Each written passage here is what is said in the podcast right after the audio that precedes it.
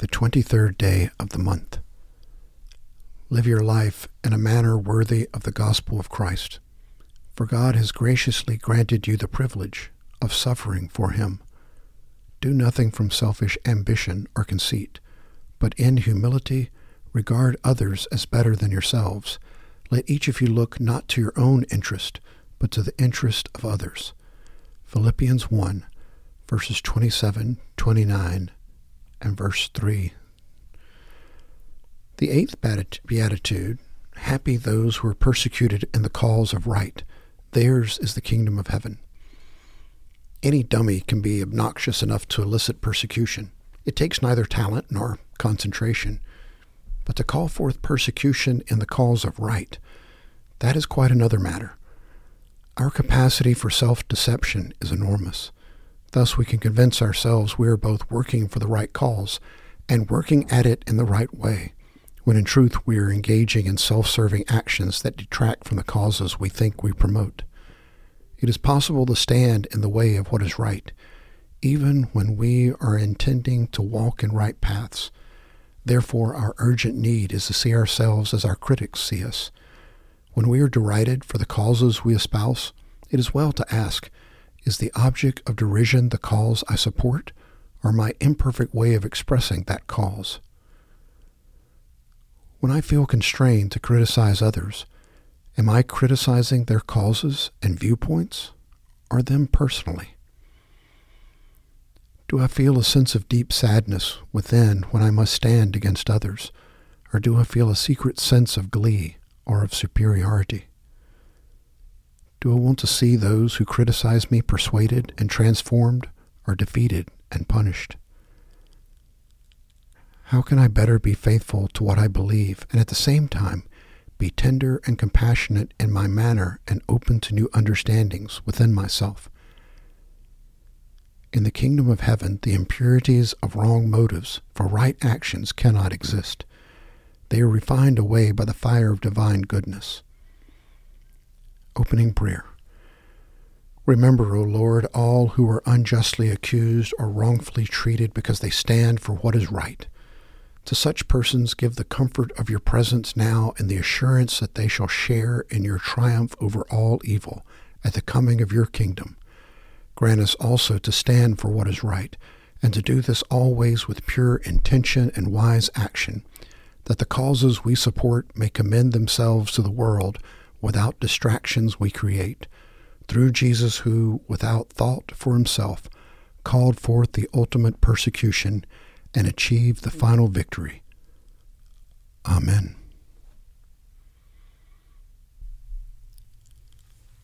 Psalm 9, verses 1 through 14. I'm thanking you, God, from a full heart. I'm writing the book on your wonders. I'm whistling, laughing, and jumping for joy. I'm singing your song, High God. The day my enemies turned tail and ran, they stumbled on you and fell on their faces. You took over and set everything right. When I needed you, you were there, taking charge. You blow the whistle on godless nations. You throw dirty players out of the game, wipe their names right off the roster. Enemies disappear from the sidelines, their reputation trashed their names erased from the halls of fame. God holds the high center. He sees and sets the world's mess right. He decides what is right for us earthlings, gives people their just deserts. God's a safe house for the battered, a sanctuary during bad times. The moment you arrive, you relax. You're never sorry you knocked. Sing your songs to Zion dwelling God. Tell his stories to everyone you meet how he tracks down killers, yet keeps his eye on us, registers every whimper and moan. Be kind to me, God. I've been kicked around long enough. Once you've pulled me back from the gates of death, I'll write the book on hallelujahs on the corner of Main and First. I'll hold a street meeting. I'll be the strong leader. We'll fill the air with salvation songs. From the book of Genesis chapter 14, verses 1 through 24. In the days of King Amraphel of Shinar, King Arioch of Ellasar, King Cherar of Elam, and King Tidal of Goiim, These kings made war with King Bera of Sodom, King Birsha of Gomorrah, King Shinab of Admah, King Shemeber of Zeboim, and the king of Bela, that is Zoar. All these joined forces in the valley of Siddim, that is the Dead Sea. Twelve years they had served Chedorlaomer, but in the thirteenth year they rebelled. In the fourteenth year, Chedorlaomer and the kings who were with him came and subdued the Rephaim in Ashtaroth Karnaim, the Zuzim in Ham, the Emim in Shaveh and the Horites in the hill country of Seir, as far as El Paran, on the edge of the wilderness. Then they turned back and came to En Mishpat, that is Kadesh, and subdued all the country of the Amalekites, and also the Amorites who live in Hazazon Tamar. and the king of Sodom, the king of Gomorrah, the king of Admah, the king of Zeboim, and the king of Belam, that is Zoar, went out, and they joined battle in the valley of Siddim with King Chedorlaomer of Elam, King Tidal of Goiim, King Amraphel of Shinar, and the king Ariph of Ellasar, four kings against five. Now the valley of Siddim was full of bitumen pits, and as the kings of Sodom and Gomorrah fled, some fell into them, and the rest fled to the hill country. So the enemy took all the goods of Sodom and Gomorrah, and all their provisions, and went their way. They also took Lot, the son of Abram's father, who lived in Sodom, and his goods, and departed. Then one who had escaped came and told Abram the Hebrew, who was living by the oaks of Mamre the Amorite, brother of Eshcol and of Aner. These were the allies of Abram. When Abram heard that his nephew had been taken captive, he led forth his trained men born in his house, three hundred eighteen of them, and went in pursuit as far as Dan. He divided his forces against them by night, he and his servants, and routed them and pursued them to Hobah, north of Damascus. Then he brought back all the goods, and also brought back his nephew Lot with his goods and the women and the people. After his return from the defeat of Chedorlaomer and the kings who were with him, the king of Sodom went out to meet him at the valley of Shaveh, that is, the king's valley. And King Melchizedek of Salem brought out bread and wine. He was priest of God Most High.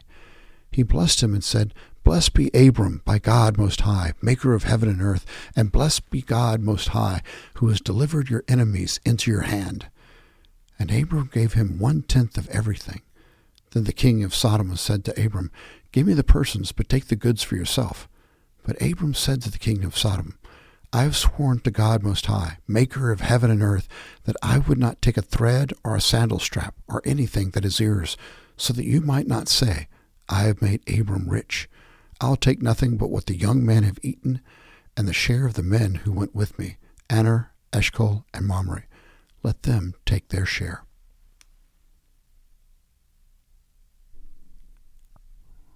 From the letter to the Hebrews, chapter 8, verses 1 through 13. Now, the main point in what we are saying is this We have such a high priest, one who is seated at the right hand of the throne of the majesty in the heavens, a minister in the sanctuary and the true tent that the Lord, and not any mortal, has set up. For every high priest is appointed to offer gifts and sacrifices. Hence, it is necessary for this priest also to have something to offer. Now, if he were on earth, he would not be a priest at all, since there are already those who offer gifts according to the law. They offer worship in a sanctuary, that is, a sketch and shadow of the heavenly one, just as Moses was warned when he was about to erect the tent. For God said, See that you make everything according to the pattern that was shown you on the mountain. But Jesus has now obtained a more excellent ministry, and to that degree he is the mediator of a better covenant which has been enacted on the basis of better promises. For if that first covenant had been faultless, there would have been no need to look for a second one. God finds fault with them when he says, The days are surely coming, says the Lord, when I will establish a new covenant with the house of Israel and with the house of Judah, not like the covenant that I made with their ancestors on the day when I took them by the hand to lead them out of the land of Egypt. For they did not continue my covenant, and so I had no concern for them, says the Lord. This is the covenant that I'll make with the house of Israel after those days, says the Lord. I will put my laws in their minds and write them on their hearts, and I will be their God, and they shall be my people. And they shall not teach one another or say to each other, Know the Lord, for they shall all know me, from the least of them to the greatest. For I will be merciful toward their iniquities, and I will remember their sins no more. In speaking of a new covenant, He has made the first one obsolete, and what is obsolete and growing old will soon disappear.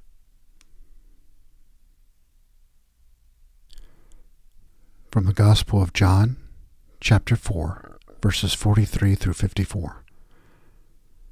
When the two days were over, he went from that place to Galilee, for Jesus himself had testified that a prophet has no honor in the prophet's own country. When he came to Galilee, the Galileans welcomed him, since they had seen all that he had done in Jerusalem at the festival, for they too had gone to the festival. Then he came again to Cana in Galilee, where he had changed the water into wine. There was a royal official whose son lay ill in Capernaum. When he heard that Jesus had come from Judea to Galilee, he went and begged him to come down and heal his son, for he was at the point of death. Then Jesus said to him, Unless you see signs and wonder, you will not believe. The official said to him, Sir, c- come down before my little boy dies. Jesus said to him, Go, your son will live. The man believed the word that Jesus spoke to him and started on his way. As he was going down, his slaves met him and told him that his child was alive. So he asked them the hour when he began to recover. And they said to him, Yesterday, at one in the afternoon, the fever left him. The father realized that this was the hour when Jesus had said to him, Your son will live. So he himself believed, along with his whole household. Now, this was the second sign that Jesus did after coming from Judea to Galilee. These are the words of God for the people of God. Thanks be to God. Monday's Prayer. Remember, O Lord, all for whom we prayed while gathered yesterday in public worship. Teach us how best we may serve them with deeds of love and kindness. Forgive us for any whom we neglected in prayer. Help us to open our hearts to the needs of all. Grant that what you taught us to do we may both ponder and perform. We bless you for the signs of your love revealed in bread and cup. By these gifts, grant us not only hope until we gather at the heavenly banquet, but also graciousness that we may share with others among us the fruits of this earth. If anyone made a profession of faith, baptism, confirmation, or reaffirmation, please lift up their name at this time.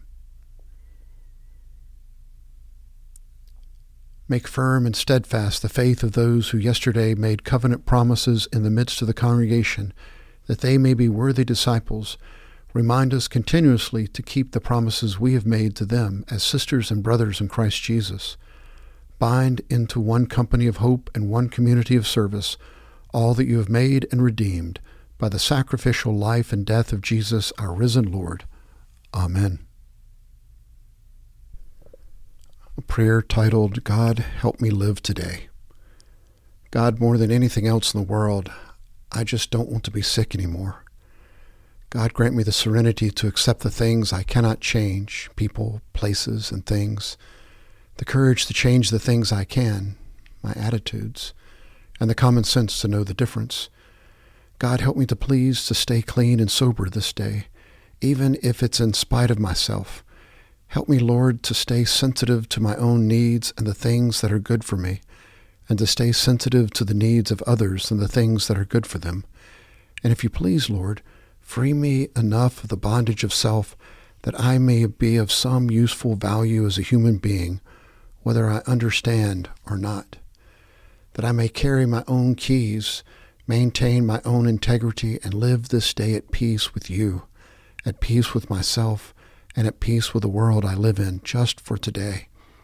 God, help me during this day to demonstrate that it is good for me to love and to be loved. It is good for me to understand and to be understood. It is good for me to give and to receive. It is good for me to comfort and to allow myself to be comforted. It is obviously far better for me to be useful as a human being than it is to be selfish. God, help me please to put one foot in front of the other, to keep moving forward, and to do the best I can with what I have to work with today, accepting the results of whatever that may or may not be. Amen. Receive this benediction and blessing by Miriam Therese Winter. May the blessing of God, fountain of living water, flow within us as a river of life. May we drink deep of her wisdom. May we never thirst again. May we go through life refreshing many as a sign of healing for all through the one who is life eternal. Amen.